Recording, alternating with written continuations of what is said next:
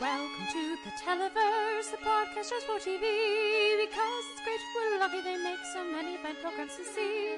Your host Noel and Kate like to debate the merits of all that they've seen. Comedy, genre, reality, drama, and anything that's in between. Welcome to the Televerse, let's let the show. Hello and welcome to the Televerse. This is Kate Kalsuk, joined as ever by Noel Kirkpatrick. Noel, I'm recording live from Comic-Con, but more from where I'm staying in San Diego. So if y'all hear a plane, that's what's going on. Anybody who's following Comic-Con on Twitter knows how my week has been. How has your week been? My week's been fine. Nothing like super duper exciting or anything. Not like I'm getting to see a Viking ship set on fire in the Bay of San Diego or anything.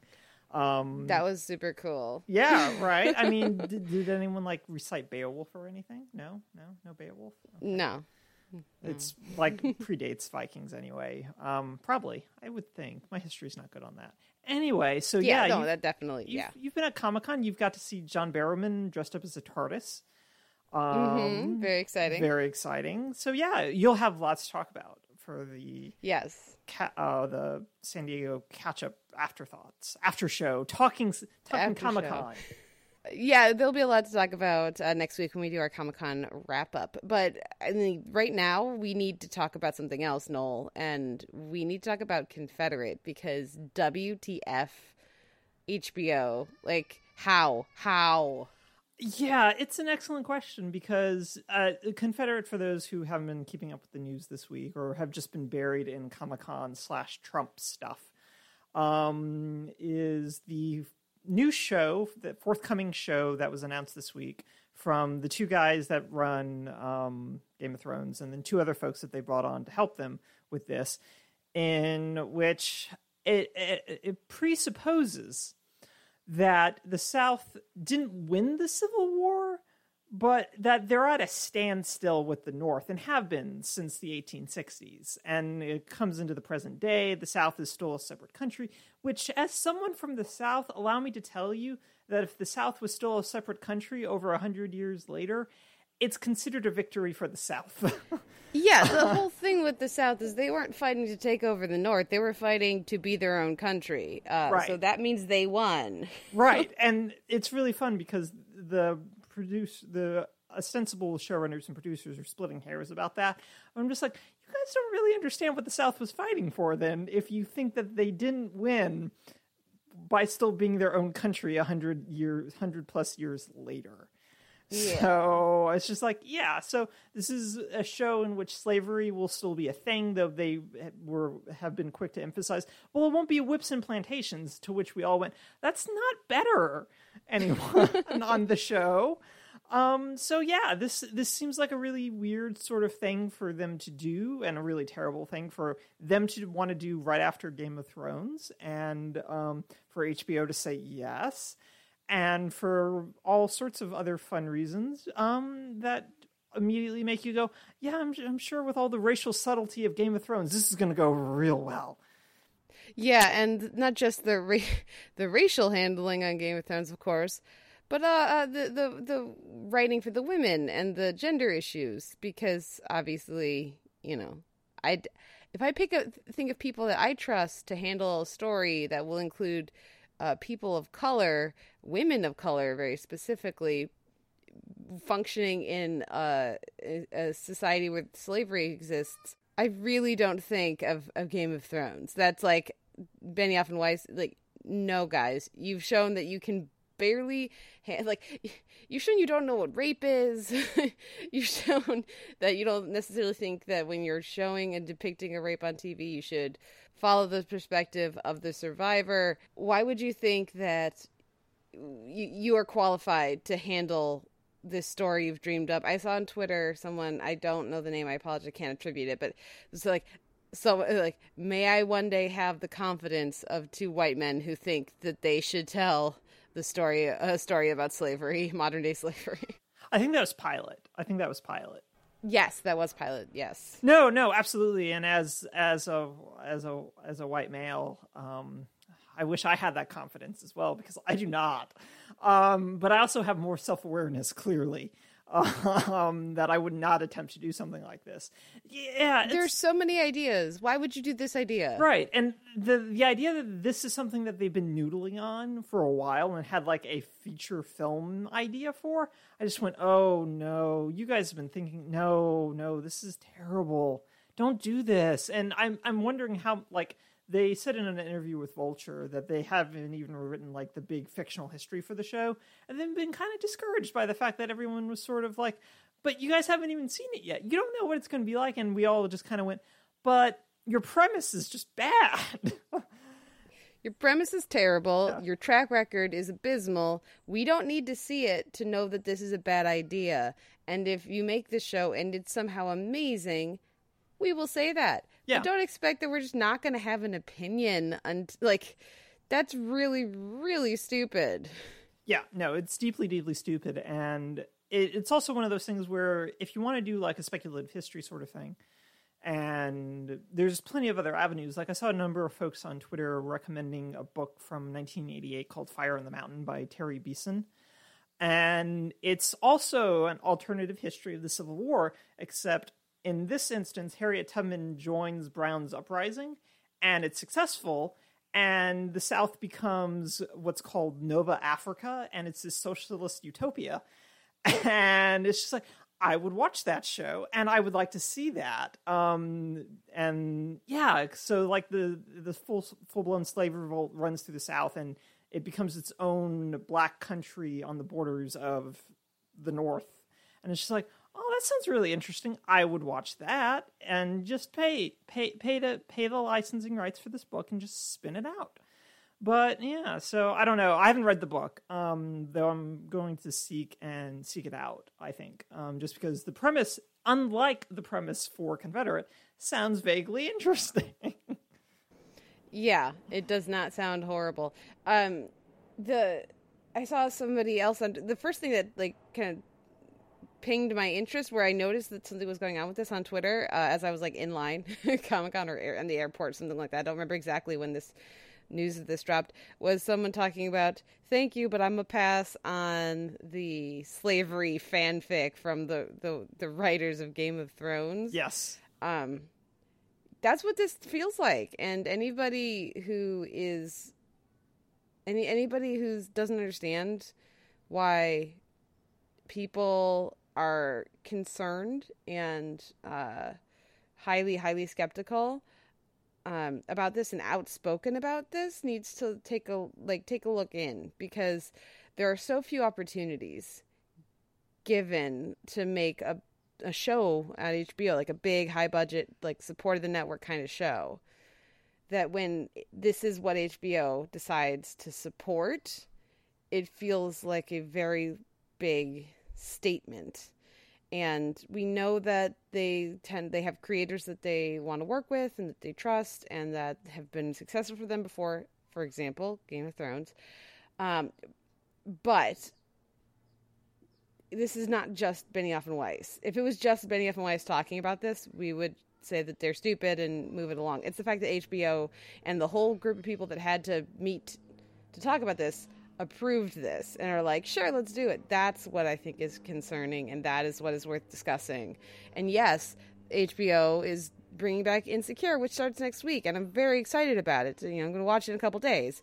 But how you look at this premise, how you look at these creators and think, yes, let's give this our money. I mean, I don't even know. Yeah, it's one of those things where I very much I'd love to be in that meeting and no one went, you know, it's maybe not a good idea. How did no one say that in a meeting at some point? Yeah. And I'm sure there are very clear and easy to guess reasons why. But it's sort of like no one with two brain cells apparently to rub together went, maybe we shouldn't do this. And yeah, go ahead. They weren't listened to. Right. Or they weren't listened to, which is also something that's potentially likely. So yeah, fun times. Ugh. Fun times indeed. At the end of the show, we're doing our latest check-in on our TV resolutions. Noel, to remind the listeners, your resolution was? To watch more anime. And what was your resolution, Kate?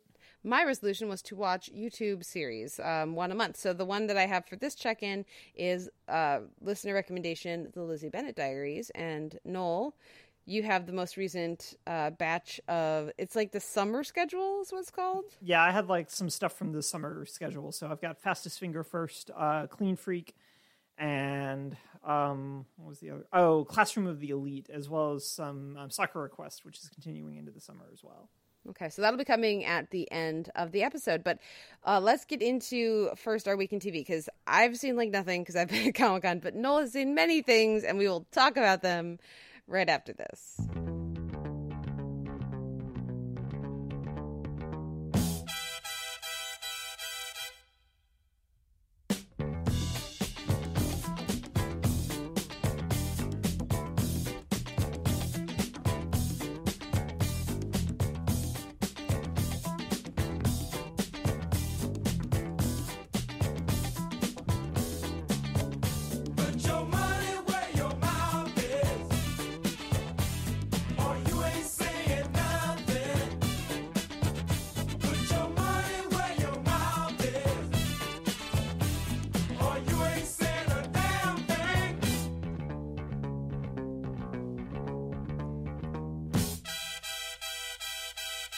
Talk is cheap. That's right, honey.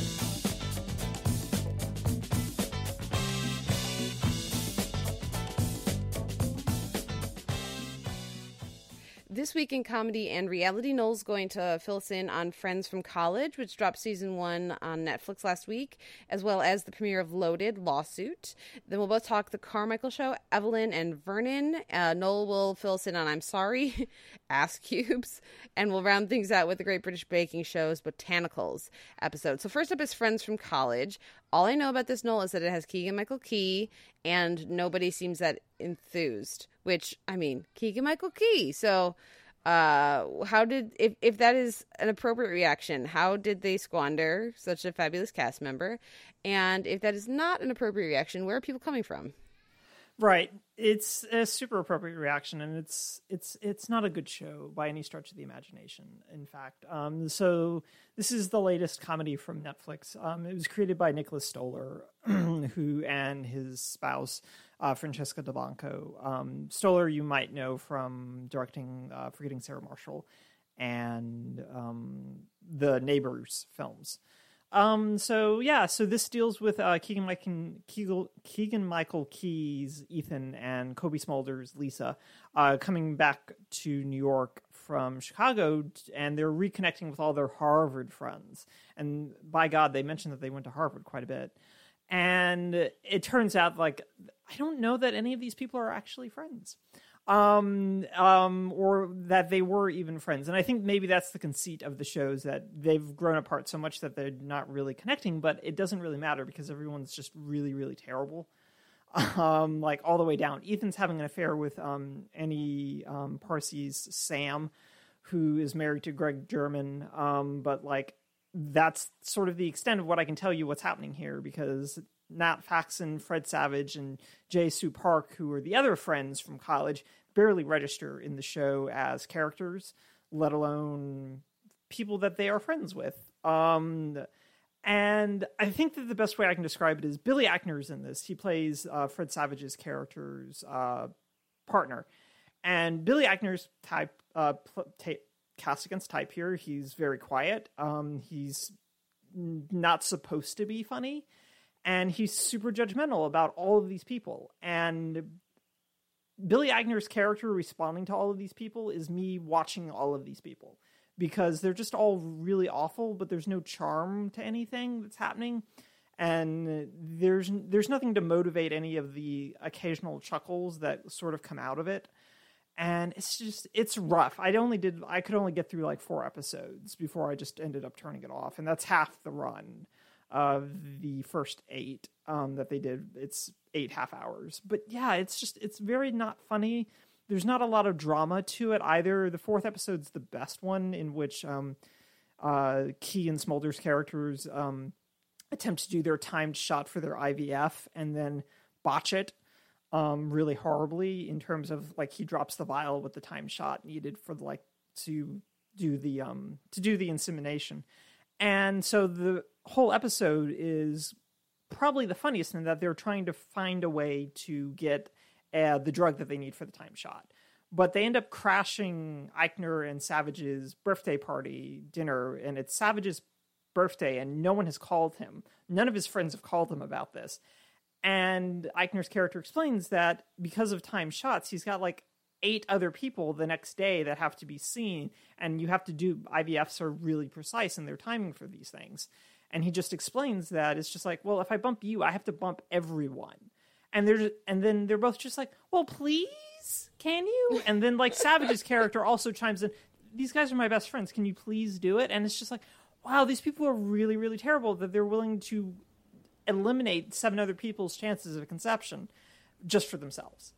And it's just like, oh, this isn't good. It turns out that Ackner's character calls the doctor who's up on vacation, Montauk, to come and do the procedure. But it's also just like, you ruined that guy's vacation as well. So it's better than ruining everyone else's chances of conception, but you ruined a man's vacation. So it's one of those things where none of these people are particularly good or nice, especially like Ethan, Lisa, and Sam, who are Key, Smolders, and Parsi.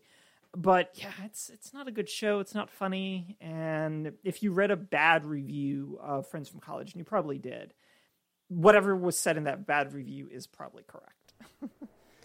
Yeah, like, again, we're in peak TV. There's too much television for us to watch it all. Why... your characters don't have to be likable. Yeah, they don't. They have to be interesting. There has to be a reason that we're watching them. And when you set up a premise of these are my friends, you can't just say that. You have to actually make us care about the friends and care about the friendship. Yeah, not checking this one out. No, you shouldn't either. It's just aggressively grating, and it was a tough. Let me put it this way: like I was pausing a lot through the second episode, and I thought I was on the third. Oh. So that's not good. That's not good. Well, what about Loaded on AMC? Right. So this was sort of a thing that I was not aware that was happening, in part because I don't watch AMC anymore for anything, I think. And not until Halt and Catch Fire comes back in August, which I really wanted to come back soon. So this is actually a British import from Channel 4. That has Jim Howick, Samuel Anderson, Johnny Sweet, and Nick Helm, and also Mary McCormick. And the 4 guys I just named all started a company that developed some sort of like app cat game, and they've been bought out by another larger company. So now they all have like 14 million pounds to play with, And so the rest of the series is about them sort of navigating, suddenly having all this money. The first episode deals with a guy who is suing them for stealing his tattoo for their game's mascot and dealing with how they figure out how to get out of that lawsuit, considering the lawsuit seems kind of wishy-washy, and how McCormick's character is basically just like, yeah, I'm coming to manage all of this now. And what they're expected to do now, and how they can change their lives, if they can change their lives now that they have all this money. And it's okay. A lot of it is grounded in that sort of cringe British comedy, which doesn't really click for me in a lot of ways. But there's like a promise of some interesting sort of class navigation here in terms of what people can expect from money. So like one of the characters, instead of paying off his parents' mortgage, buys them like a 3-month trip around the world. And they're not excited about that at all, because they're just like, but we like going to Florida once a year. It's nice. We don't need a 3-month trip around the world, but if you had paid off the mortgage, that would have been a lot better. Mm. And one of the other guys like chucks in 50,000 pounds for like spending money, and they're super excited about that. And so there's just some really interesting like little class things that are kind of seeping out through the show, and ideas of what money represents. So one of the guy buys a Ferrari, and McCormick's character is like, are you Gordon Gekko? Why are you buying a Ferrari? Everyone has a Prius now. Mm. And right. So there's this idea of what wealth looks like through the show as well that I find kind of interesting. I don't know that it's particularly funny, but I'm still sort of interested enough to watch like another episode or two. to see what other sort of commentaries they have to make, if they have any to make. But I'm also just excited to see McCormick in this sort of a position of authority and like really like swinging that authority around a lot. She describes herself as a sexy Darth Vader breathing down their necks, which I really like. So yeah, it's okay. I think this already aired in the UK. Yeah, it aired started airing in May in the UK, so it should be done. And yeah, so it's okay. At least based on that first episode. Okay. Now, when you were talking about friends from college, you said that one of the biggest issues is that you don't like or care about any of the characters. Mm-hmm. How are the rest of these characters doing here? They're all. I feel like there's only like one that stuck out. Yeah, and they're all sort of like, one of them's a coder who is on none of the press stuff, and he's just very quiet because his face doesn't appeal. So he's not on any of like the press stuff whatsoever. And he seems nice. He's just like really low key, sort of awkward nice. And then everyone else is just sort of like kind of middling range for me right now. I don't really have a sense of anyone past Leon, who's played by Samuel Anderson. He's just like really in for me. He played Danny Pink on Doctor Who. Mm-hmm. And he's really good playing sort of, he's the guy who ends up buying the Ferrari. And his character just exudes a great deal of confidence in everything. And I like the performance a lot more than I necessarily like Leon, but a good performance can like propel me through a lot of stuff. So I'm enjoying that aspect. And I like a lot of what Leon does at the end of the episode as well. So yeah, I like Leon. Josh is ostensibly like the main character. He's the one who buys the 3-month tour mm-hmm. for his family, and he's just like really awkward and semi expecting like this money to change his life, except for the fact that he's not willing to like make any larger changes himself. So I think that there are interesting characters here. Just the first episode's just a lot of setup. So okay, cool. Well, it's interesting. I'll have to check that out and we can talk about it next week.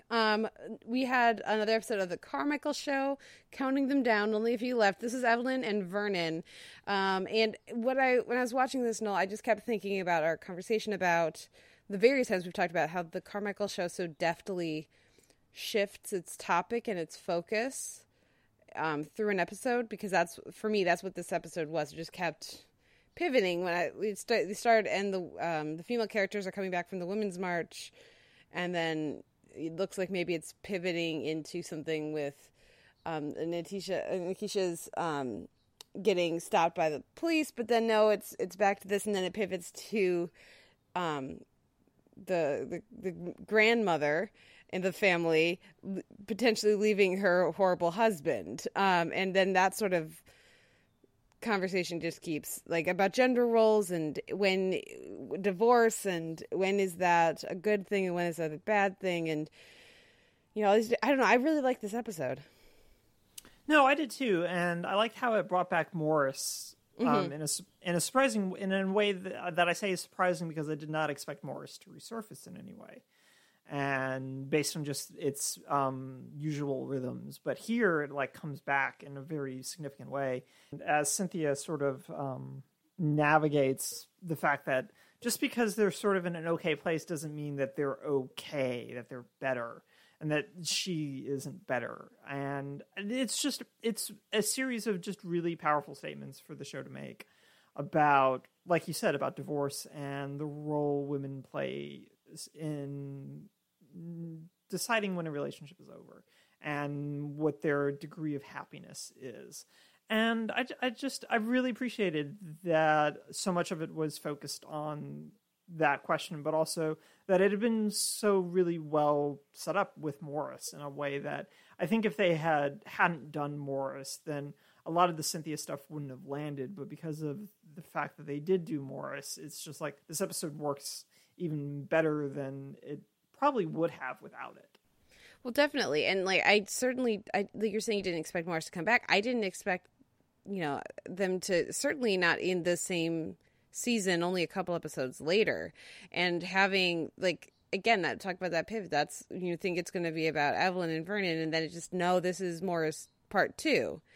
And we needed like an episode or two in between so that we could be lulled into a sense of this storyline is that was a one-off and now everything's fine. Like, I really appreciated that. And it let us get another different performance from this cast on this issue. So we had that super intense dramatic episode, and this is that as well, but it's more in the typical vein. It's like, I really appreciate them checking back in on where these characters are at.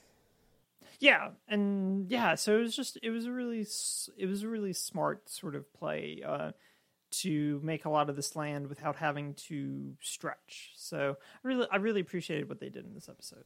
Yeah, I don't really have much to say, though, because it is just sort of like a checking in kind of thing, and that's not what the show usually does. But I'm very glad that they did here, and we'll see if there's any. I would expect there won't be any other mention of Morris other than maybe like a joke before these season's out. Maybe, yeah, or maybe this season ends with Morris showing up. That would be fun. Wouldn't that be amusing for the show to go out on that note? Yeah. Interesting. Okay, well, let's move on then to our next episode, and that's I'm Sorry and Ass Cubes. So what... I don't know. I kind of am a little nervous to start off with this. So what are ass cubes and who has them? All right, so ass cubes are exactly what you think that they would be. They are ice cubes in the butt. Okay. Hence ice cube, hence ass cubes. And what it is that it starts off with Andrea and Kyle, Jason Mantzoukas' character. And they are sort of like discussing the fact that Kyle is sort of a Shawshank Redemption sort of person, in that to get to Say Wantaneo, of all the good stuff of Kyle, you have to crawl through like 3 miles of shit.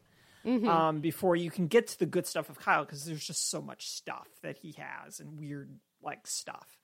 And but then like Andrea and Mike, Tom Everett Scott's character, discuss like, well, we should set him up with someone anyway and see kind of who would be willing to get to Say Wantaneo. And they settle on Miss Shelley, Amelia's preschool teacher. And Miss Shelley is the one who likes ice cubes in her butt. Mm-hmm. And so the episode is really funny in that both of the parents now have to deal with the fact that they know their daughter's preschool teacher's one of her kinks or fetishes, or however you want to define it, and the kind of awkwardness of that, which gets played off in an episode tag.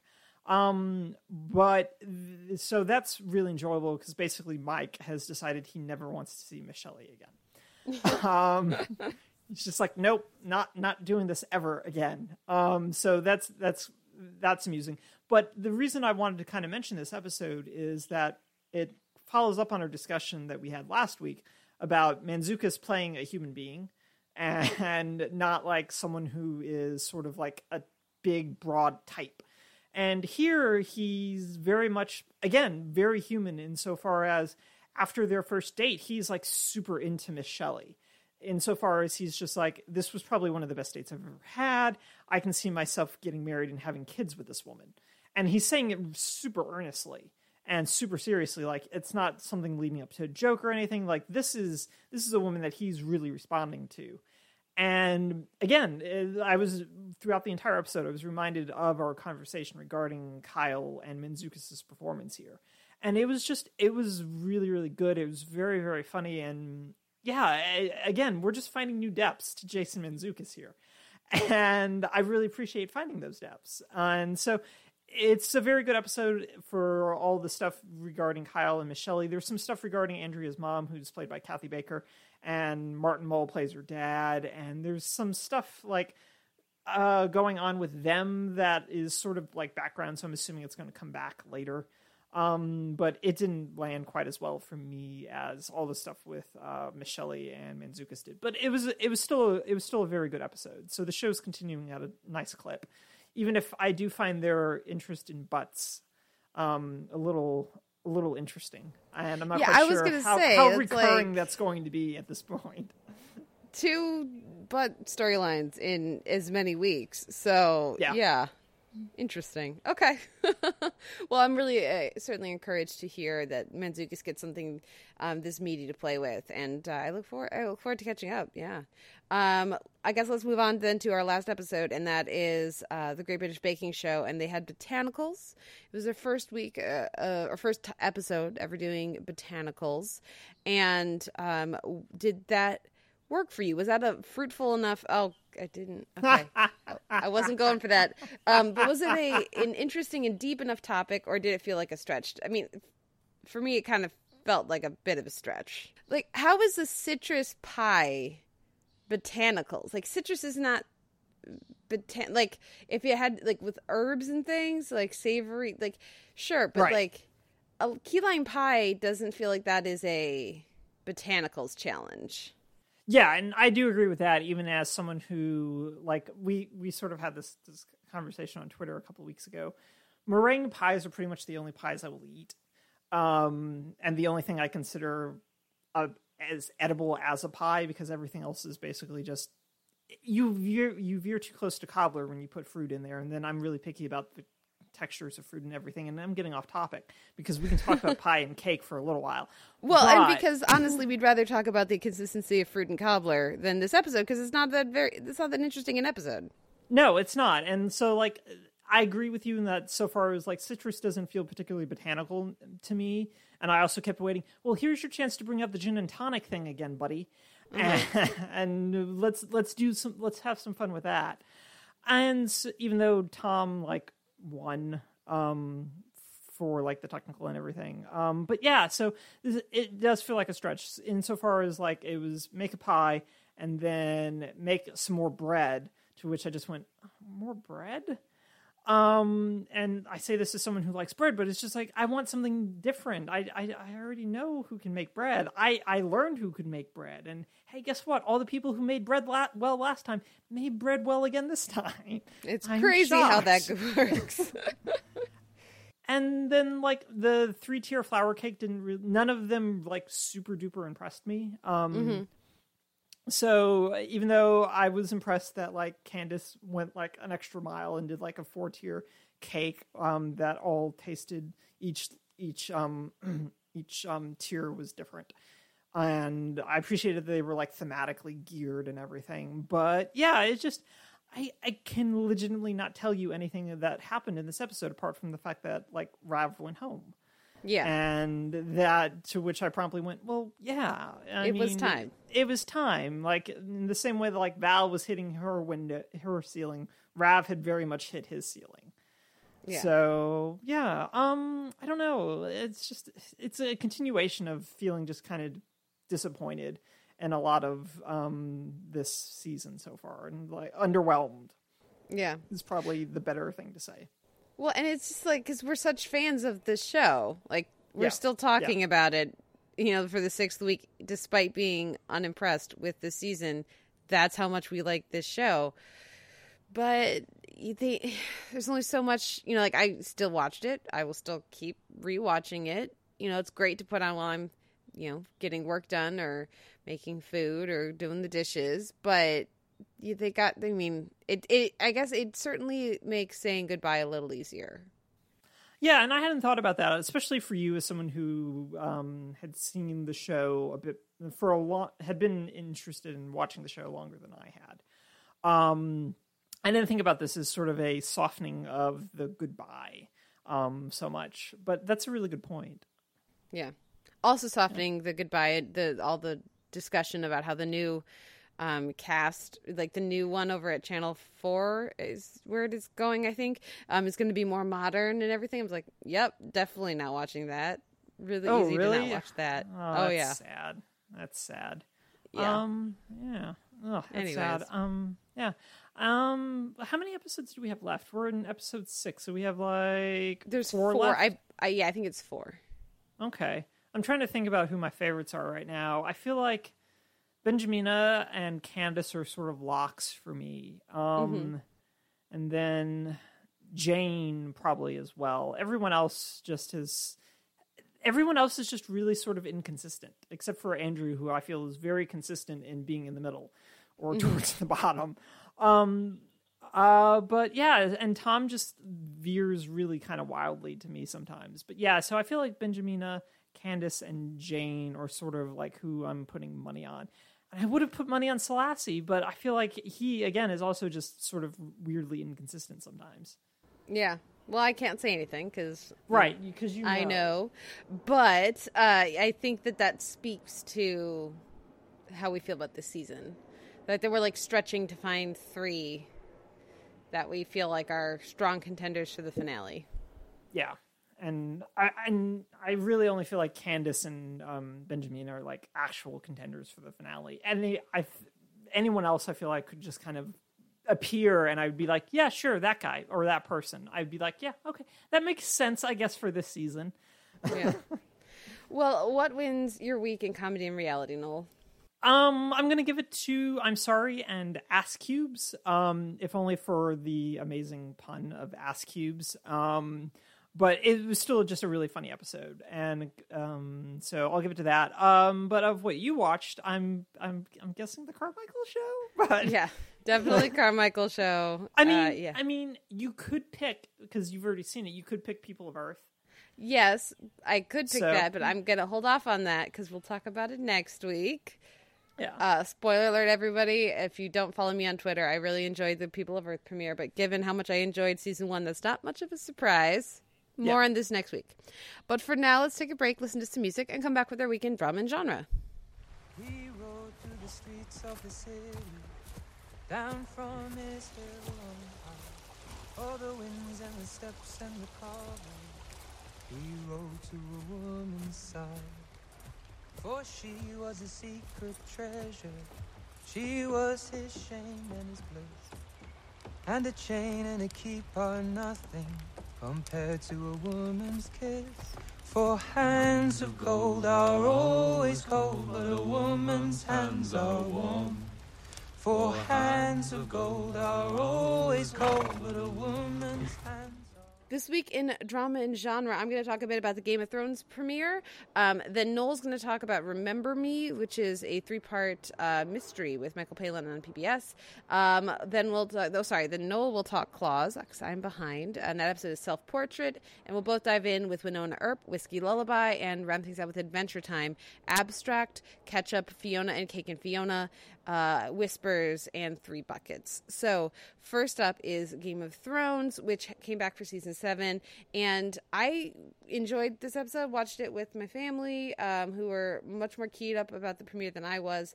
There was some really satisfying stuff with Arya that's cold and horrifying, and you would hope that no person gets traumatized to the point where they become this dark, where they poison a room full of people, but it was very, very satisfying to watch Arya tell the phrase that the North remembers, and that winter came for this family who had, you know, slaughtered her family.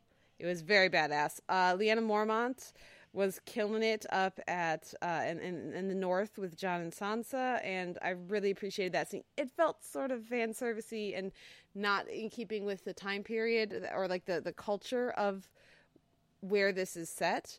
But frankly, I don't care because there are zombie and ice spiders and zombie giants and such. So if you're gonna get hung up on, well, would that gender pivot really happen that quickly? It's like, again, there are dragons and there are zombie giants. Let's not get hung up on the gender revolution happening easily. For the rest of the episode, it was very, I felt they did a good job of moving from place to place, of establishing where everyone is, what's going on. The people that they checked in with, I thought mostly worked. I thought it really fit with, you know, restating where their priorities are for this season. I think that worked. I agree with people who say that, well, nothing really happened. Nothing much really happened. It was just sort of the same, at the end of the episode, the same things that happened in the finale were still where everybody was. Like in the finale, Dany gets on her ships to sail to Westeros, and in the premiere, hey, look, she sailed to Westeros. It's not a huge jump there, but I do think that For me, it worked as an episode. It was more connected than some of the other premieres have been. And this is what they do. They set the table. They get everything ready for several episodes, and then they go. So I thought it was a good premiere, for, you know, all things considered, for Game of Thrones. And I'm looking forward to seeing what they do, knowing that they only have a handful of episodes left. And if you think I didn't lose my mind when we saw Nymeria in the next week on, or like the this season on trailer, then you don't know me at all, because it was the highlight probably of the whole viewing thing, was seeing the next week on trailer and seeing who I think we can assume is Nymeria, who's a character returning that I have been anticipating since I read the first book before the show started. It's very exciting. Do you know who Nymeria is, Noel? Do you have any idea what I'm talking about? No, I have zero idea what you're talking about. Okay, Arya, they all had wolves, right? Yeah. Arya's wolf is Nymeria. And okay. In the first season, one of, Prince Joffrey was being a dick. And so Nymeria... he was being Joffrey. So he was being Joffrey and threatening... somebody, I don't remember the specifics, and Nymeria nipped at him, and so he was gonna have the dog, or the wolf killed, and so Arya takes Nymeria out and throws rocks at her until she leaves to get her to, and she won't leave until so she has to get her to leave the camp so that she won't be killed. And then Joffrey's a dick, so he has them kill Sansa's wolf instead. Okay. Because he's horrible. But so we have not seen Arya's wolf since then. And so we don't, theoretically, she could be dead, gone, never come back. But, we all know she was going to come back. She was going to come back with, an army of wolves herself. And it was going to be badass and amazing. And she was going to see Arya. And that looks like that's going to finally happen. Oh, well, that sounds really exciting for people who watch the show. For people who I guess my big question, though, and I don't think you addressed this, and this is the really important thing about the Game of Thrones premiere, is what about Ed Sheeran and his appearance? Okay, well, I will say what I noted about Ed Sheeran's popping up, his cameo, is that the song he was singing sounded very nice, excellent tone. I assume that they'll put that out, but I always appreciate when they incorporate songs into the world. I mean, the amount of time they spend traveling from one place to another, you would be singing songs. Anybody who drove cross-country in cars before we all had devices knows you start singing songs at a certain point. So I was fine with it. It was a little distracting because the camera, they know it's Ed Sheeran in a way that's distracting in the way it was shot. If they had just, if the camera guy and the director didn't know who Ed Sheeran was and thought he was just some guy, I think it would have been shot differently and it would have been better. But other than that, I thought it was fine. I thought the performance was fine. And people were, I immediately agreed with the people saying, okay, WTF, why do you have Ed Sheeran on here? But I also think that there was too much hubbub about it, too much fuss. And, in 10 years, when people go back and watch this, assuming nothing crazy happens with Ed Sheeran, I think plenty of people watching this, if they don't know who Ed Sheeran is, won't be distracted. Sure. That was literally the only thing I knew that happened in Game of Thrones premiere, was that Ed Sheeran showed up. That's all I know. That's all I knew happened. The last thing I'll mention is that there was some really terrific stuff with the Hound and the fire, and I'm encouraged by that getting that scene being so long and getting such prominent placement in the episode. We'll see what happens with him, but I'm very encouraged by what they're giving him to do and what that says about their focus, as opposed to for which characters are going to get time. So, yeah, we'll see what happens. But I thought it was a solid premiere. I liked it. Cool. I'm glad to hear that. Yeah. What did you think of Remember Me? Did you like this one? And did they just air the first episode? How much of this aired? They just aired the first episode. So Remember Me is a BBC One import that PBS is airing. This originally aired in 2014 over in the UK. So it's got a couple of years on it.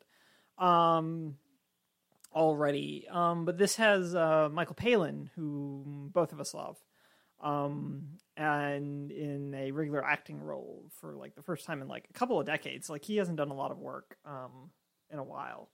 And so he plays a guy, an elderly man named Tom, who fakes a fall to get away from his house for some reason. And he ends up in a assisted living home, basically. But then shortly after he gets there, someone gets pushed out of a window. And so mystery is sort of like the best way to describe it, is mystery. And there's some other stuff going on. There's a teenage care assistant named Hannah, who's intrigued by all the weird stuff that's going on. Mark Addy is on as a detective who goes up for promotion and then just basically botches it by saying he doesn't trust his own judgment and is sort of just like moping around and doesn't seem like super interested in solving this particular case. And then there's also some other really weird stuff going on, in that it's implied that there's some sort of supernatural element related to the song Scarborough Fair and also happening in Tom's house, which is why he faked the fall. Or like we can intuit that there's something weird going on that he's brought with him somewhere. And because he gets really upset when he finds out that Hannah poked around the house and started singing the song Scarborough Fair to him at the assistant living house, and he got really, really angry. So there's something going on, supernatural-ish, and some kids get scared in his house towards the end of the episode. And so I'm not entirely sure what to make of this, but it's also only 3 episodes. And like I said, I love Michael Palin, and I really enjoy Mark Addy a lot. So I'm in for like the next 2 episodes. I can carve out time for 2 episodes basically, and see where this goes. If it goes in a kind of a satisfactory sort of creep show sort of mystery approach, then I'm very much in for that. Yeah. So does any of this sound really appealing? How much of this did you know about apart from Michael Palin and mystery? The only thing I knew about this one was Michael Palin, mystery, and everything you're saying is just like every new thing you said made me like go oh more, to the point where now I was like, I'll definitely check this out. It was like, oh, maybe I won't. Yeah, and I can understand that. Like, I wasn't expecting the supernatural thing at all, and mm-hmm. like they sort of hint at it in the opening a little bit. Because something like washes up on like the shoreline and then stands up. And it looks kind of creepy and weird, but it's like from a distance, so it just looks really tall. And but also anything washing up on like a British shore is never good. That never ends in sunshine and rainbows, does it?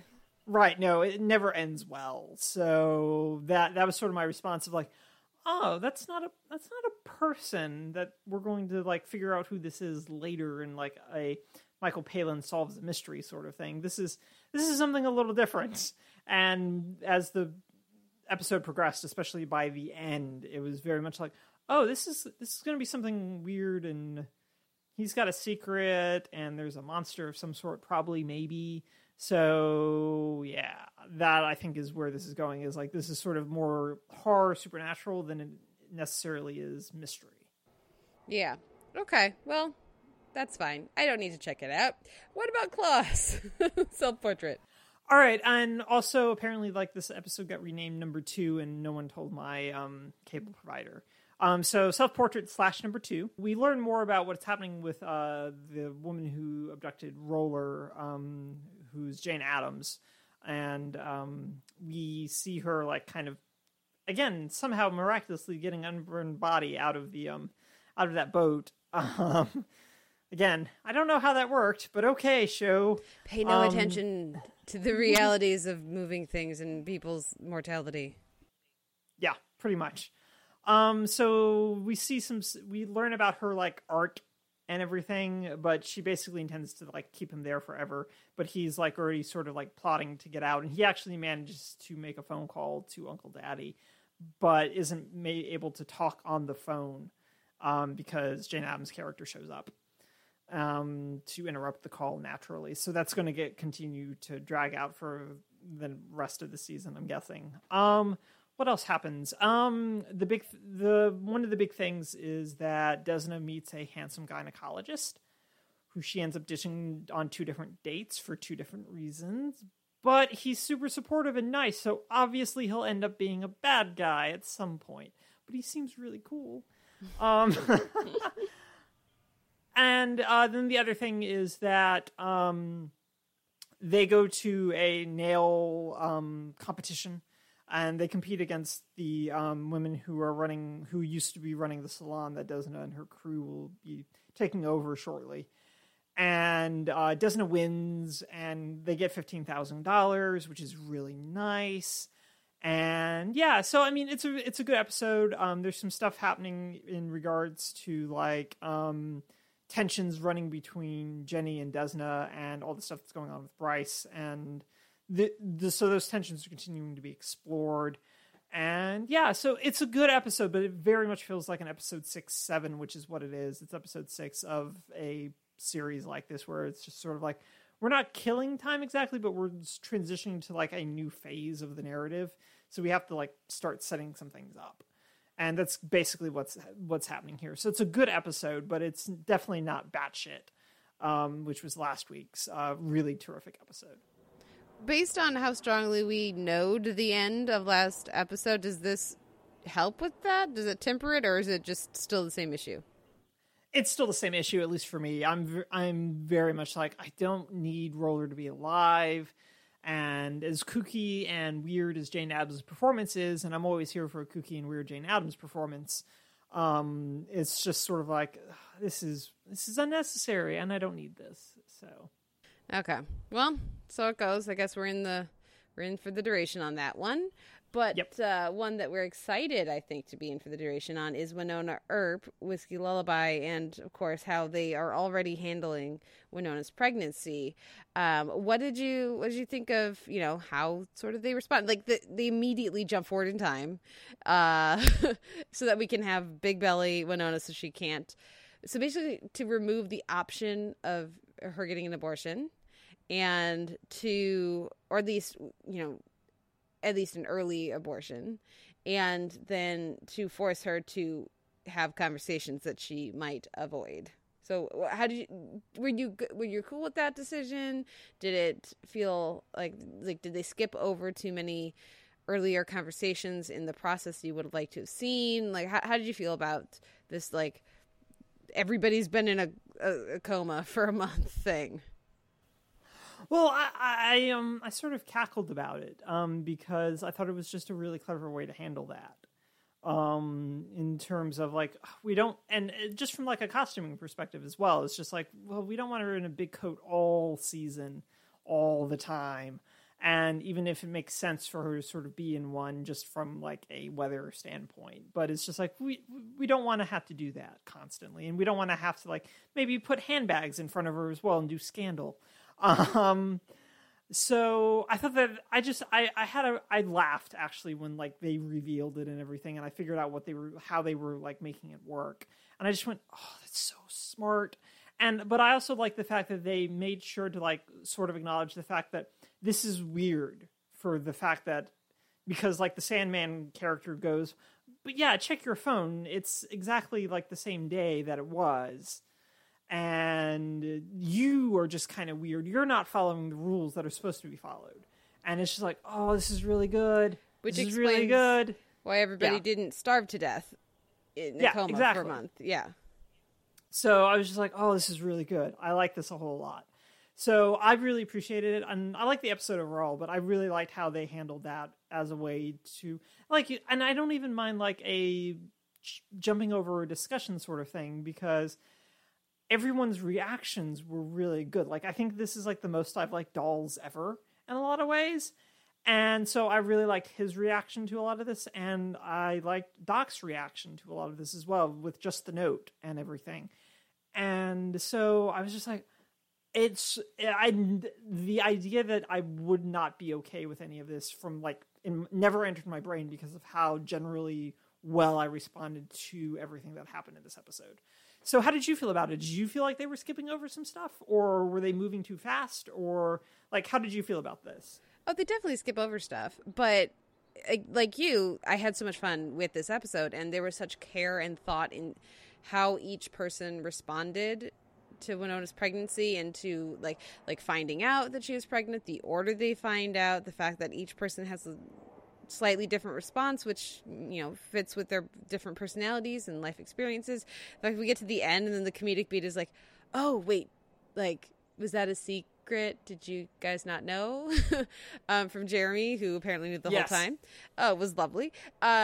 Yeah, I thought they did a really good job. And I also really liked dolls for part of this episode, but I don't think they very gracefully handled what they were going for, was this idea of him like relaxing into just being himself now that Black Badge is gone, and then immediately snapping back into Black Badge mission cold dolls at the end because of some reason that I don't understand. Like, I saw some people talking about it. It's like, oh, well, yeah, but now it's like it's back to the mission, and so he can't just be himself. Like, why?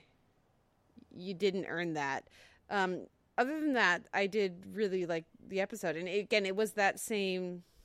I mean, it feels like I need to get away from using this comparison because it's its own show, but it was that same Buffy feel of the Monster of the Week. Or like I was thinking, of course, of the different episode. Like, Buffy had an episode kind of like this, and Charmed has an episode like this. And so, like, I thought they did, again, it was what Wynonna Earp always does, they take a very familiar, like, genre idea and do their own take on it. And mostly they've done a really good job, and I thought this was the same.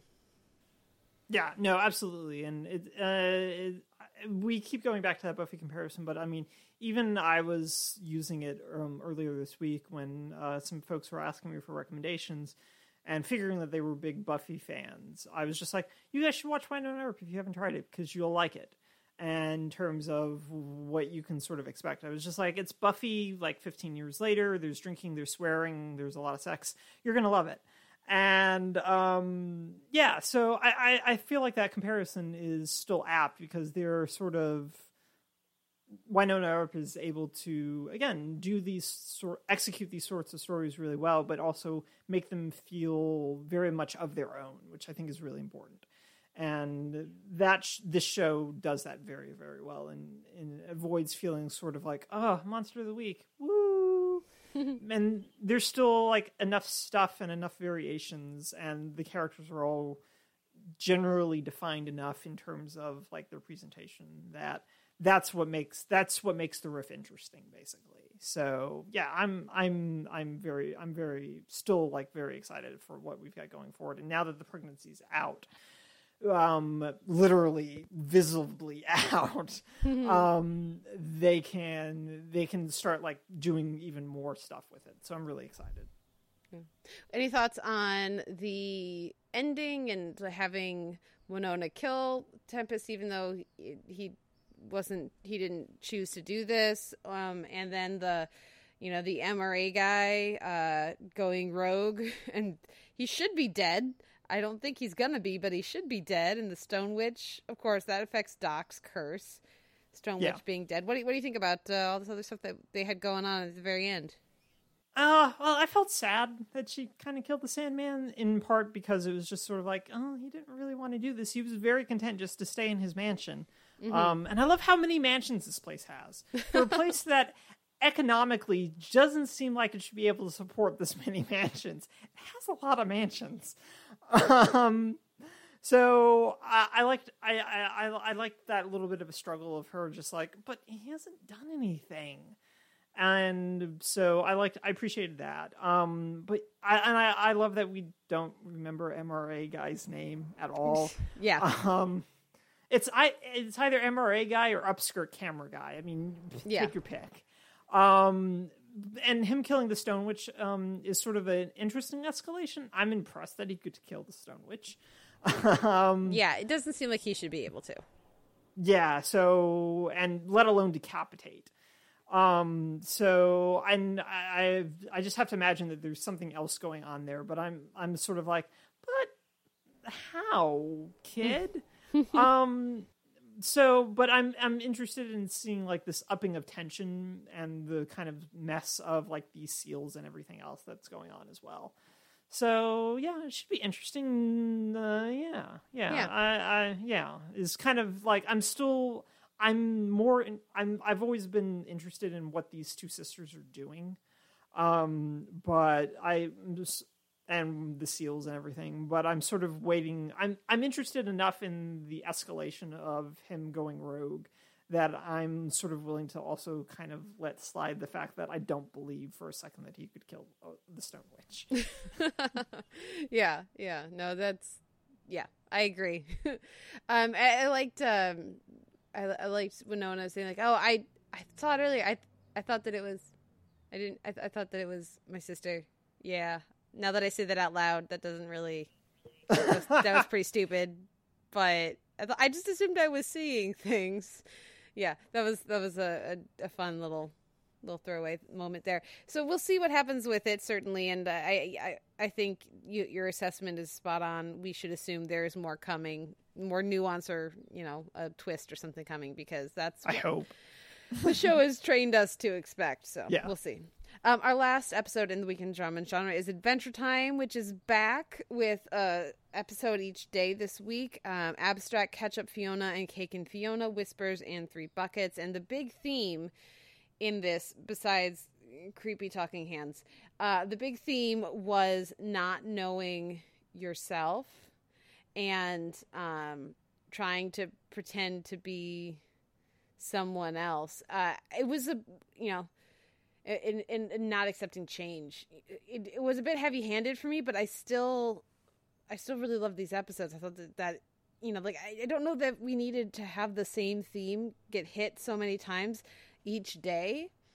So I'm curious what you think about that. Do you think that they amplified each other and it made it more of a thematic through line, or do you think it got repetitive? I think it got a little repetitive, a little bit. I think that there's enough variation, especially like within the Fiona and Cake and Fiona episode. Insofar as like we got like a bit of a break from it, from like our main characters, mm-hmm. That it's sort of, it was a complimentary digression basically, and a sort of needed one before we got into the Whispers and Three Buckets two-parter. But yeah, I very much, and especially with how Three Bucket ends up ending, that this idea of knowing yourself and trusting and being comfortable in who you are ended up being really significant. And I feel like that's sort of where the show has been getting to pretty steadily, especially just in regards to like Finn's own maturation. But yeah, it gets a little heavy-handed in these run of episodes. I don't disagree with you. Now with Comic-Con, I have not had the chance to see Three Buckets yet. Okay. But I feel like Whispers and Three Buckets are the big, like, first of all, Abstract is creepy because blue, yes. Five-Eye, I can't handle blue five-eyed Jake.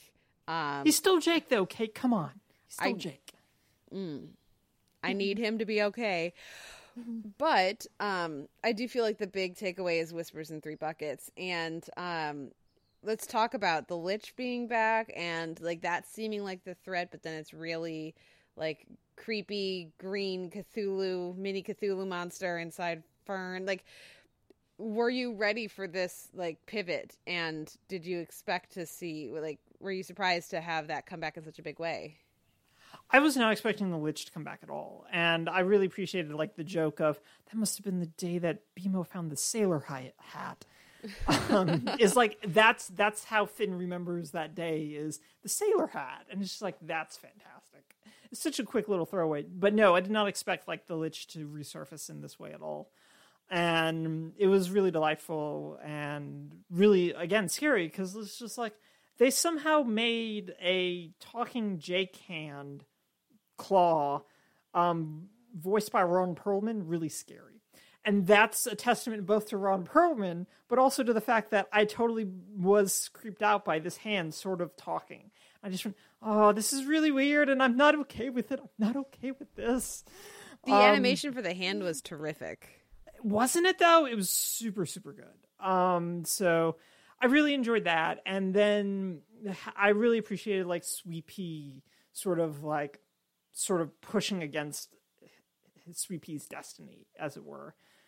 And so I enjoyed that, but it fed really nicely into Three Buckets, which you haven't watched yet. And I don't want to give like too much away, but Fern goes very quickly in on his plan to replace Finn, and it does not go well. But we also it also ends with the appearance / reappearance of someone who I was not expecting to show up on the show. So at least to that who I think it is. So, okay. And who, if it is who I think it is, this is going to be, the things are going to get really serious really quickly, I think. Intriguing. A very effective tease there for what's coming next. Yeah. Oh, good. I'm glad. How did you feel about Ketchup in particular? Because this is an episode that had very different animation styles and was done by Alex and Lindsay Smallbutter, who do the Batman Peterman web series, which is Spider-Man and Batman web series, comedic sort of thing. It's very funny, but very silly. But they did a lot of the work on Ketchup. So how did you feel about Ketchup's... different animation styles to tell these particular sort of perspectives? Oh, I thought it was super cute and a really fun digression or within the theme for this week. So I thought, BMO's, but mine was emotionally true at least, was just super adorable and very fitting with BMO. I like that we got some Marcy time. We have more Marceline stuff coming. Yes. So we'll see, I think it was nice to have this episode here. And then I'm imagining it'll get contrasted a bit with, based on the next episode title that I've seen. So we'll see, but it was fun, and it was good that we checked in a bit on, the really intense stuff that went down in Elements. Yeah. Yeah, especially with the Jake stuff. I'm glad that we didn't let that linger in any way, because I was sort of worried that we were just going to he was going to be the blue shapeshifter creature for a little while. And I'm glad that the show went, oh, no, he's going to be Jake. He's still Jake, in fact. He's Jake. He's just, he's going through some stuff right now. Yeah. And we're going to address that right now. Mainly because we also don't want to animate that really complicated thing every week. Well, and just that message, I'm always thinking about the messaging of the show, the message to kids of talk to your friends, but listen to them and trust them. Know when they need you to see their insecurities within what they're saying, but also do believe them when they say that they're still Jake. And Finn's just trust of Jake in this episode, I thought, was really a terrific choice. Yeah, it was. And it, of course, trust in people causes problems later. But so it's a good button. It's a good run of 5 episodes, I think. Even if it does, like you said, feel a little heavy-handed sometimes. Ha! Heavy-handed. Because the Lich's hand... Yeah, I see what you did there. Yeah. We're on fire today with these puns, man. So much. Well, what Noel? What wins your week in drama and genre? That's a good question. But I feel like very secure in saying that it's going to be Whiskey Lullaby from Wynonna Earp this week. What about you? What won your week? Yeah, I feel kind of bad not saying Adventure Time, but I do think I had more fun with Wynonna Earp, so maybe that would change if I had seen Three Buckets, but right now I'm going to give it to Wynonna Earp. Whiskey Lullaby. Woo! Now we will take a break and come back with our resolution check-in, our 2017 TV resolution check-in number 3. We'll be right back after this. Who's that girl? She got me on. She got me on, hey. All the heads are turning for a dose of my attention, but I can't complain if you be going ooh la la. You be checking me out, I be doing my thing. You hear this voice inside your head going ooh la la la la. Get me sexy groove on.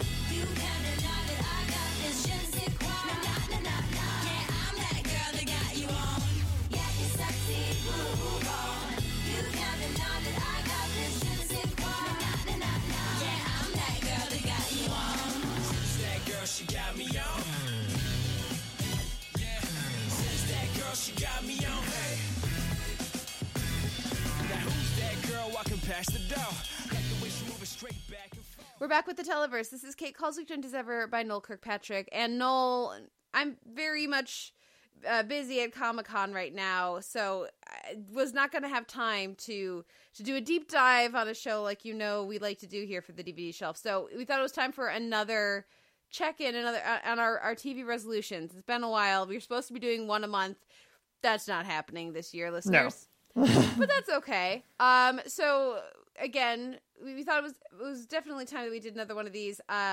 So my resolution again was to watch streaming shows on YouTube web series, and your resolution was to watch more anime. So this month for mine, my resolution, I watched The Lizzie Bennet Diaries, which is a YouTube adaptation of Pride and Prejudice. Now, had you heard of this one before? Like, people kept telling me to watch it, but I had never actually heard of it before I made this resolution.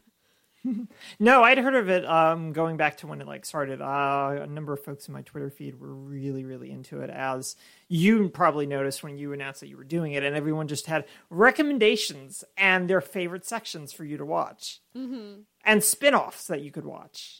Yes, that are essential viewing, which I will get into here. So, Noel, how do you feel about Pride and Prejudice? Are you obviously? I shouldn't say obviously. I've discussed it in the podcast I've discussed it on the podcast in the past, but I'm a big fan of the book and the various adaptations of it. Do you have an affinity for Pride and Prejudice? I'm more of a Sense and Sensibility person. Fair enough. So yeah, I've never really gotten into Pride and Prejudice too much, but if only there had been a Sense and Sensibility adaptation, I would have been there. But yeah, Pride and Prejudice is fine. It's just never been my favorite. Okay, fair enough. The Lizzie Bennet Diaries is a series. It's a web series or YouTube series of based on the first person diary of Lizzie Bennet. Our main character is set now. It is all in the form of direct to camera addresses, basically, and with an occasional other person, and in a very few number of episodes, two people joining Lizzie on the screen. And that is why there are a handful of spin-off kind of shows that incorporate in as well, if you want to be a completist and watch everything, which I highly recommend, because then there are opportunities to get other perspectives, and most specifically Lydia. Lydia has her own spin-off web series of about, I want to say it's 60 episodes. The Lizzie Bennet Diaries is 100 episodes.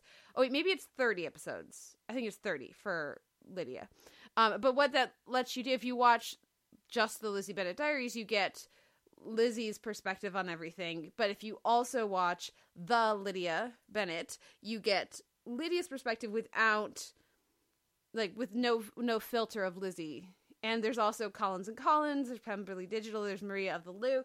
So there's several different characters get their own, window into you get, as a viewer, you get window into what they're thinking and what what's going on with them, and it works, I would say, very, very well.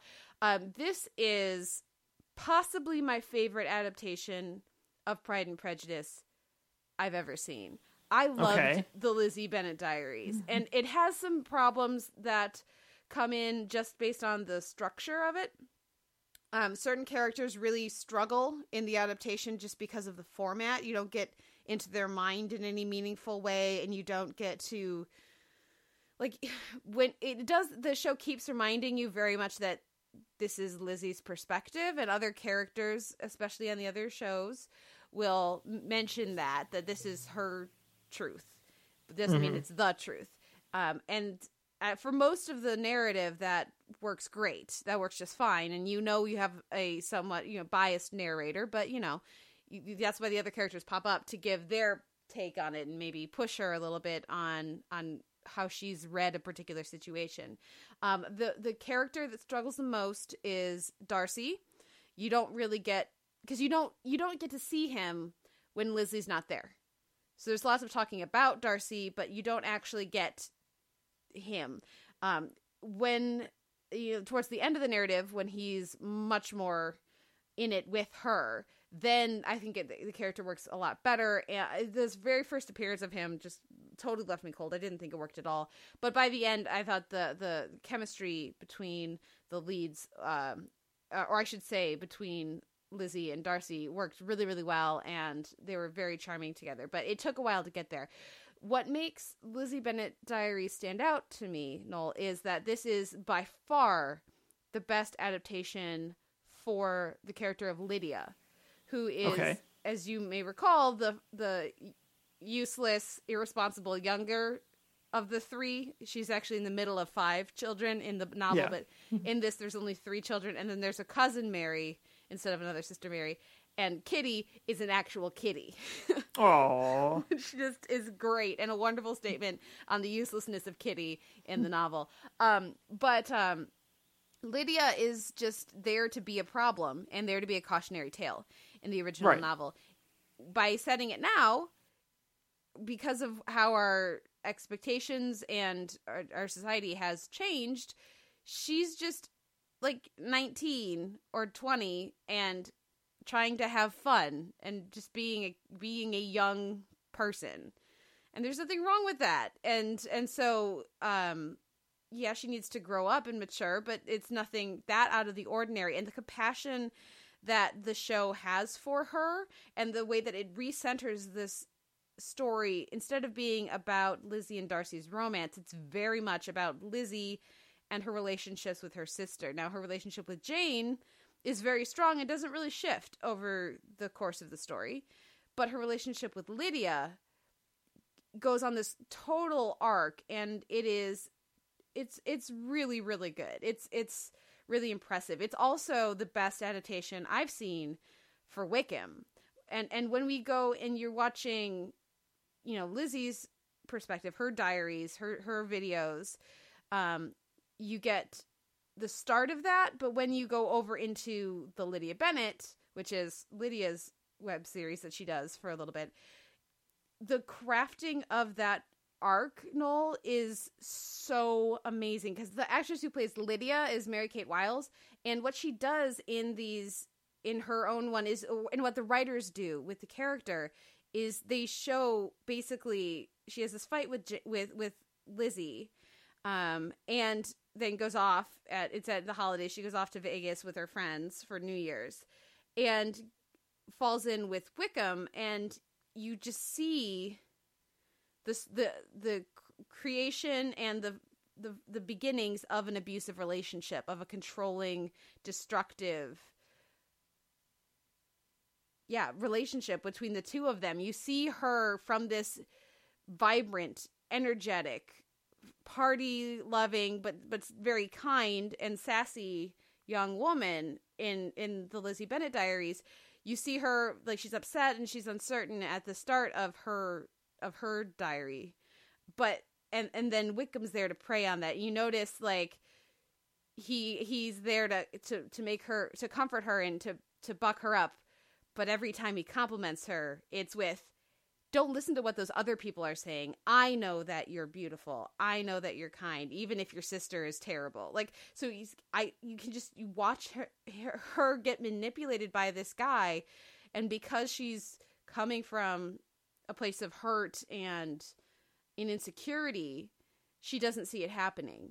But the performance and the writing for both of those characters, it's subtle enough that you believe her not seeing it, but it's very purposeful, and it makes you, like, it just puts this new sheen on Wickham that is so identifiable and relatable, and it's the kind of thing you've seen so many times in other narratives, usually with the character trying to be the nice guy, the good guy, when they're actually terrible. It happens so often in You're just very controlling, you know. Rewatch some Felicity and you'll see what I'm talking about. And so the way that they do that, and like it shows such care and respect and love for the character of Lydia, who is always just there to be terrible, that it just kind of blew my mind. And so at the end of the Lizzie Bennet Diaries, the relationship the show is most interested in is not Lizzie and Darcy, it's Lizzie and Lydia. And it's just a beautiful reinterpretation of this novel, and to recenter it that way. I absolutely loved it. The other things that some of the things they do is they race bend several of the characters. Charlotte Lucas is now Charlotte Lou. The Bingley is Bing Lee, and so they make several of the characters of Asian descent. They make Fitz a black gay man, or I shouldn't say gay, queer man who's got a boyfriend, but they don't ever state his sexuality, or his how he identifies on the show. So there's more representation that way than you ever see in this story, unless you're watching Pride and Prejudice, of course. And the other thing that they do that's absolutely terrific is they take the Collins arc, and instead of it being Collins proposing to Jane, to Lizzie, it is Collins wanting to go into business and to hire Lizzie, and her turning that down because it's not, she's a media, like a communications major, and she wants to make videos, and so he's trying to put together a industrial films company, like informational, that kind of a thing. And so instead of it being a marriage proposal, it's a business proposal. And so then when Charlotte does take that, it leads to this rift with Lizzie that is so much more interesting, because that it allows them to have that conversation about dreams versus reality and practicality and what will bring happiness and what is happiness and these different ideas without it having to be about marriage, which doesn't really relate in a modern context. So it just it lets them open up the world of this story to so many more areas. It's really terrific, and I look forward to trying to getting more of my family to watch it. I tried to get my sister to watch it because she loves Pride and Prejudice, but she had trouble with the direct address vlog format. So I'm going to try again, but it might not be for her.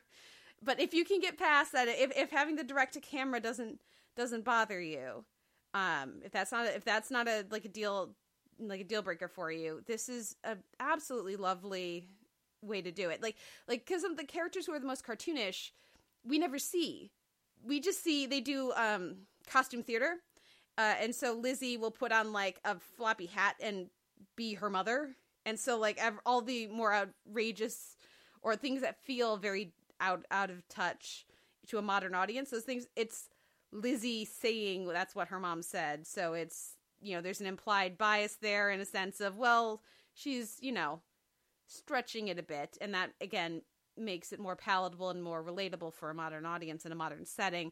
And we get that with several different characters. And, yeah, it's just, it's such a terrific way to do this show, to do this story, I should say. 100 episodes, each of them is like 3 to 8 minutes long. The cast is terrific down the line, with the big standout being Mary Kate Wiles, it's just, when you see a new way to do a story that you already thought several different people had nailed, it's very exciting. So, yeah, I loved it, and I look forward to watching it again at some point. Do you have any thoughts or questions? Well, I think it's safe to say this is probably your favorite web series you've watched so far this year, yes? Yeah. Oh, yeah. Yeah, by far.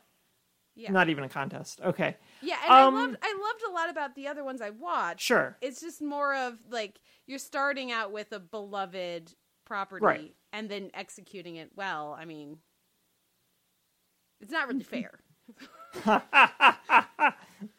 You had it built in.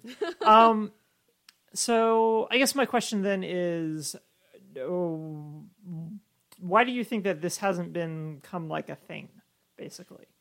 Adapting these sort of public domain novels into this sort of a setting. Is it just too much work? And I mean, you need a lot of money to do this, and time. But it feels like, especially given how successful Lizzie Bennet Diaries was within like its time period, which was, when was this released across? It was like about a year, 2012 to 2013. They did one or two videos a week. Yeah. Okay. So yeah, that's about right. So yeah, I'm just curious if this team got together again, what novel would you want them to do? Well, they did do the same team. Did do Emma, and they did Welcome to Sanditon, which was like a spinoff take of one of, I think it was Jane Austen's unfinished novel, but they changed the main character to be Gigi or Georgiana from Pride and Prejudice instead of that, so that they could follow that character off to a new adventure. As I understand it, I did not watch those. As I understand it, they didn't work as well or didn't catch fire the same way. Right. And I do think that Pride and Prejudice lends itself to this style very well. Okay. Because it is a lot of people in drawing rooms talking about their feelings. No, it is. It is.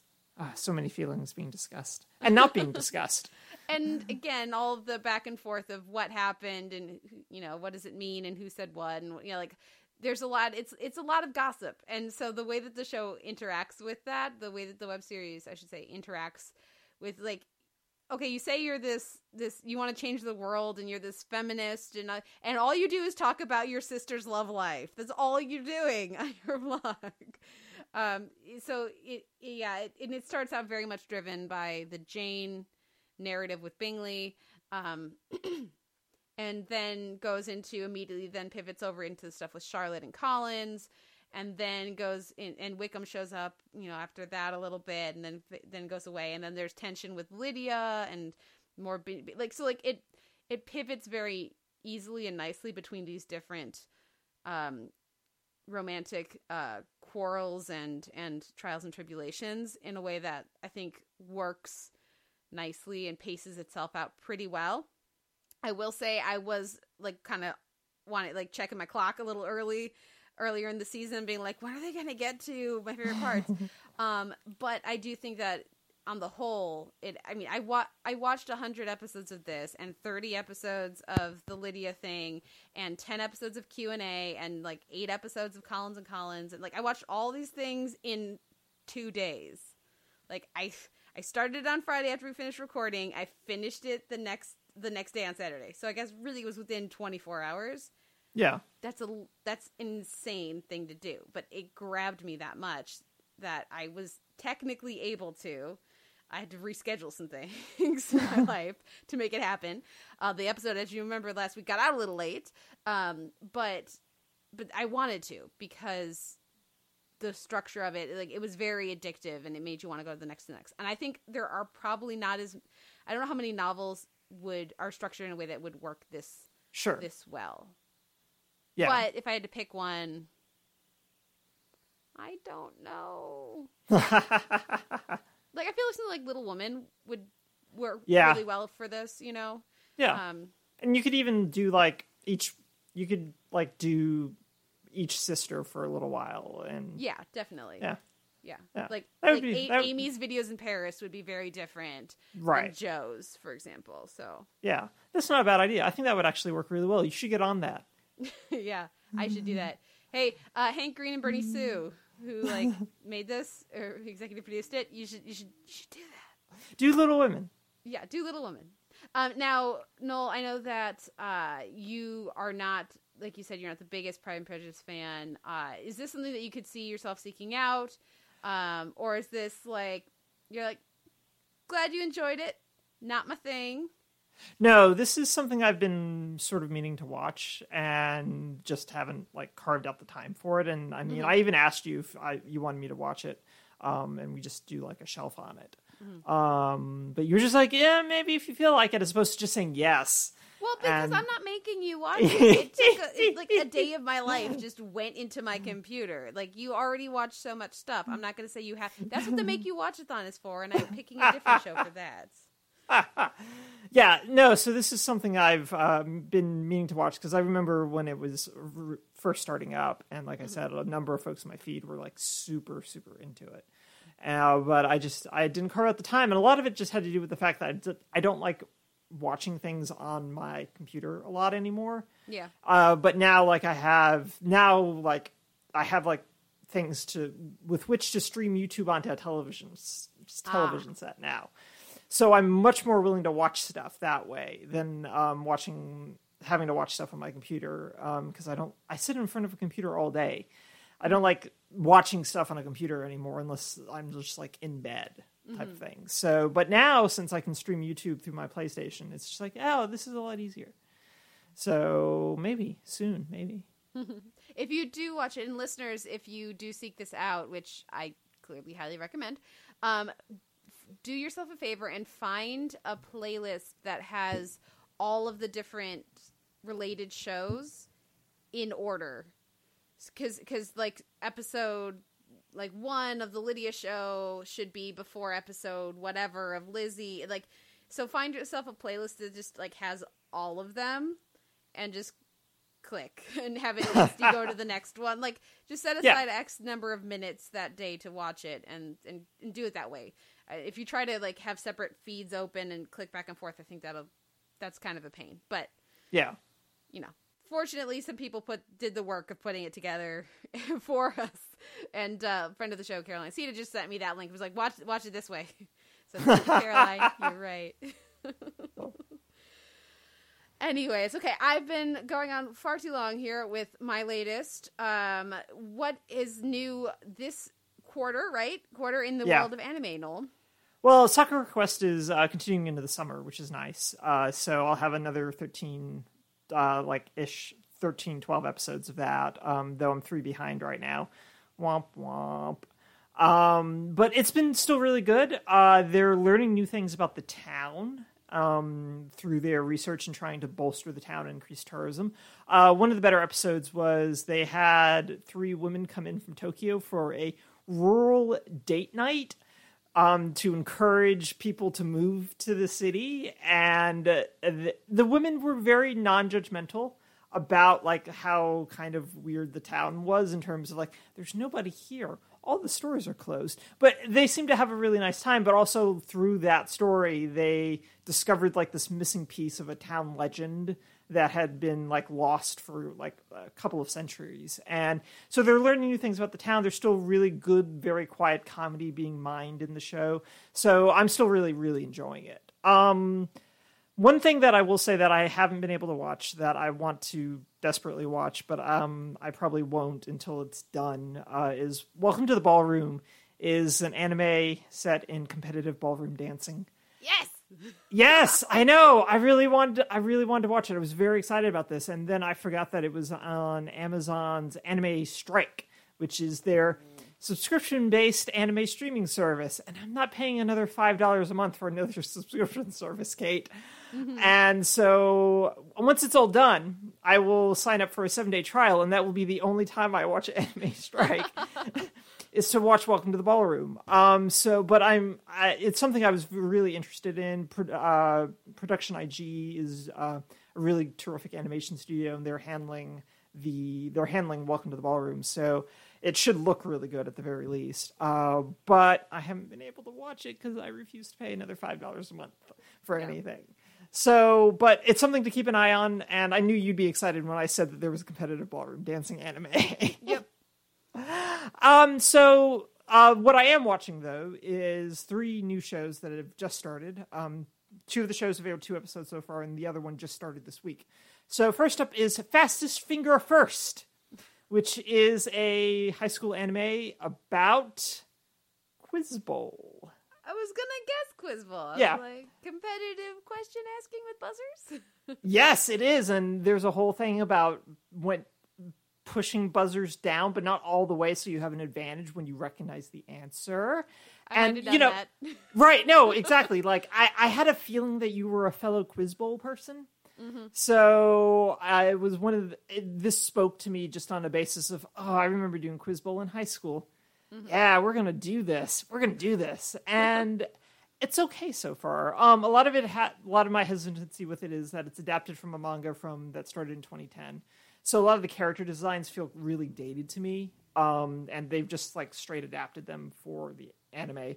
So it's kind of like, we've moved past this kind of character design, guys. Mm-hmm. But I'm still not totally feeling it right now. A lot of it just makes me want to go back to watch Chihaya Furu, which is a much better version of a niche sort of anime with some random romance stuff sprinkled in. And this is more of a quiet dweeb finds his place in Quiz Bowl. Is attracted to the really hyper into it girl and is like, but is also super keen on like finding his place through this. But it's also sort of driven, like the second episode is really heavy on otaku fan jokes about absolute territory. Do you know what an absolute territory is? No. Okay. So it's named after the AT field from Neon Genesis Evangelion, which was a really popular anime in the mid 90s. That I, again, would have made you watch, except it's not streaming anywhere. Mm-hmm.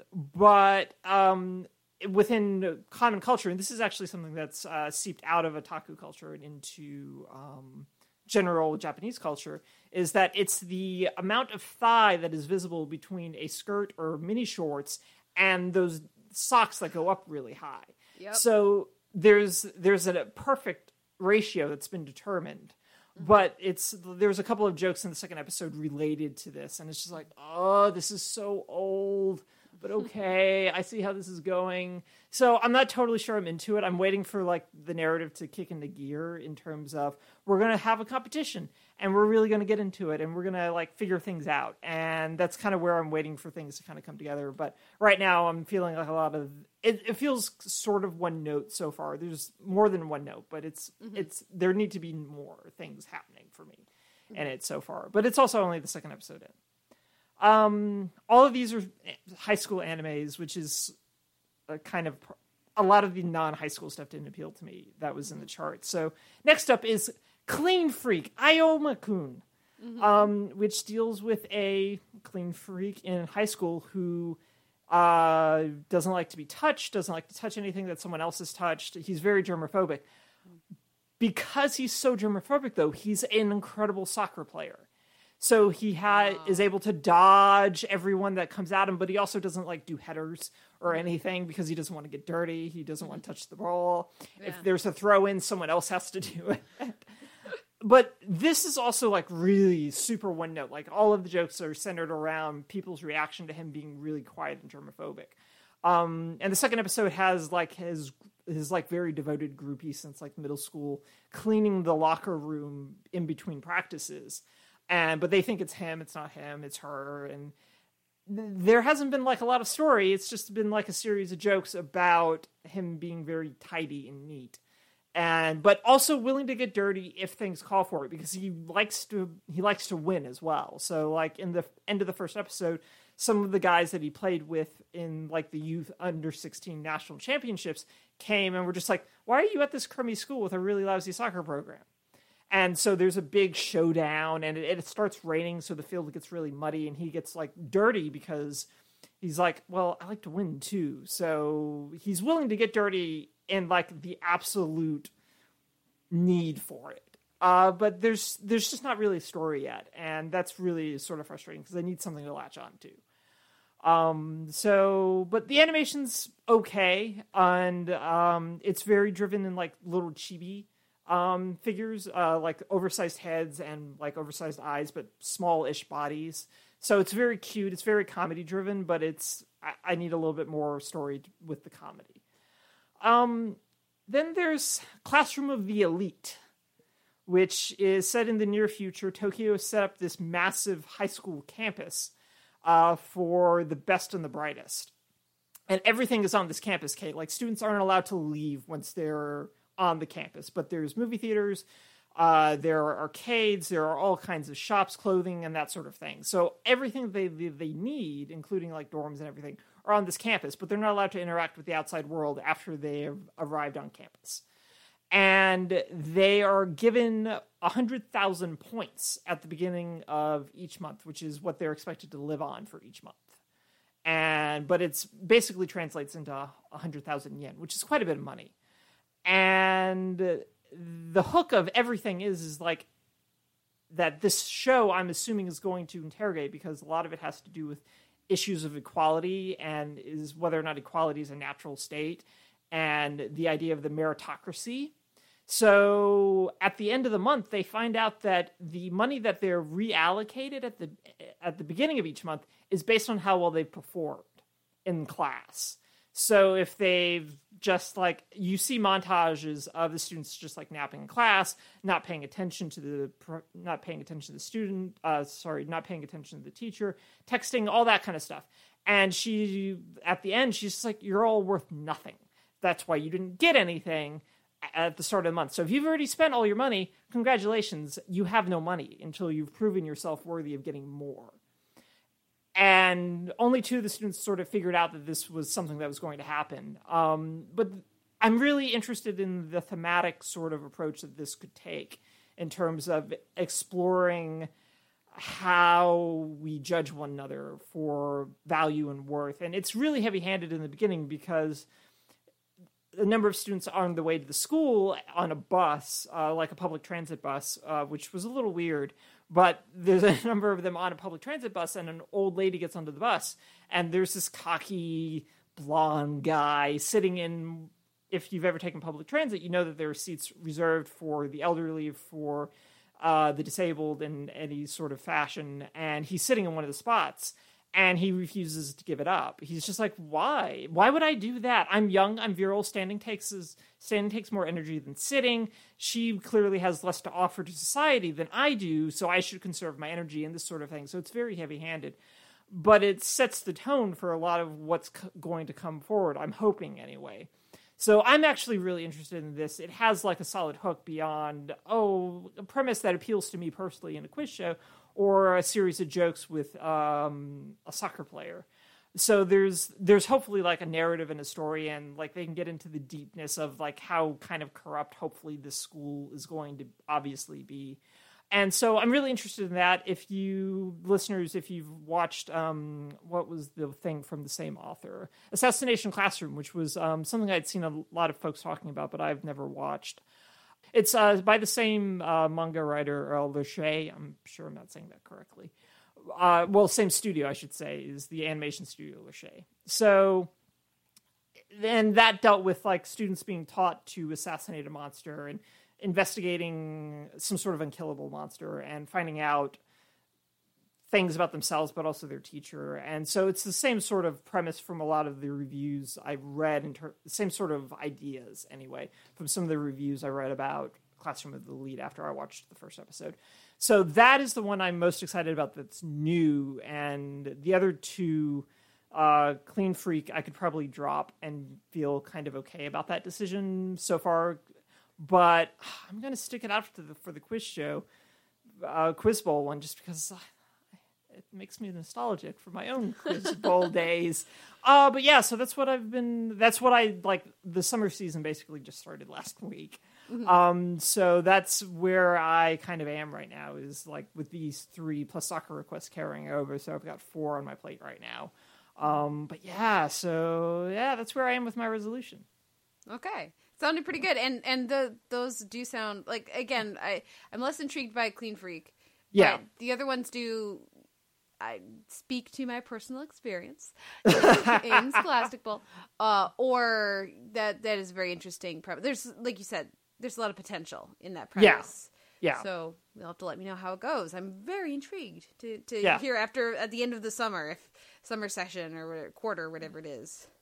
Right. So I'm interested in it as well. I'm hoping like this is the kind of high concept anime that can go really well or go really, really poorly. Very quickly. So I'll let you know how it goes. Yeah. Okay, great. Well, thank you, Noel, for checking in with this. And listeners, let us know if there are any animes, or specifically for me, let me know if there are any more web series that you highly recommend, because Lizzie Bennet Diaries was a listener recommendation, and I'm very grateful for it. A few show notes here at the end of the episode. You can find a post for this episode over at theteleverse.org, which is the website for the podcast. You can leave us a comment there and let us know what you thought of the week's TV, what you thought of the week's or the quarter's anime, and any other, Lizzie Bennet Diaries if you are watching it or did watch it.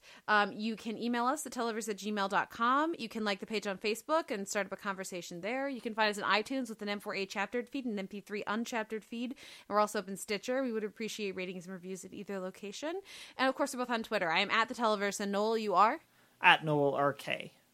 Thank you, Noel, as always. Thank you, Kate. Thank you everyone for listening. Yeah. We'll be back next week with another episode of the Televerse.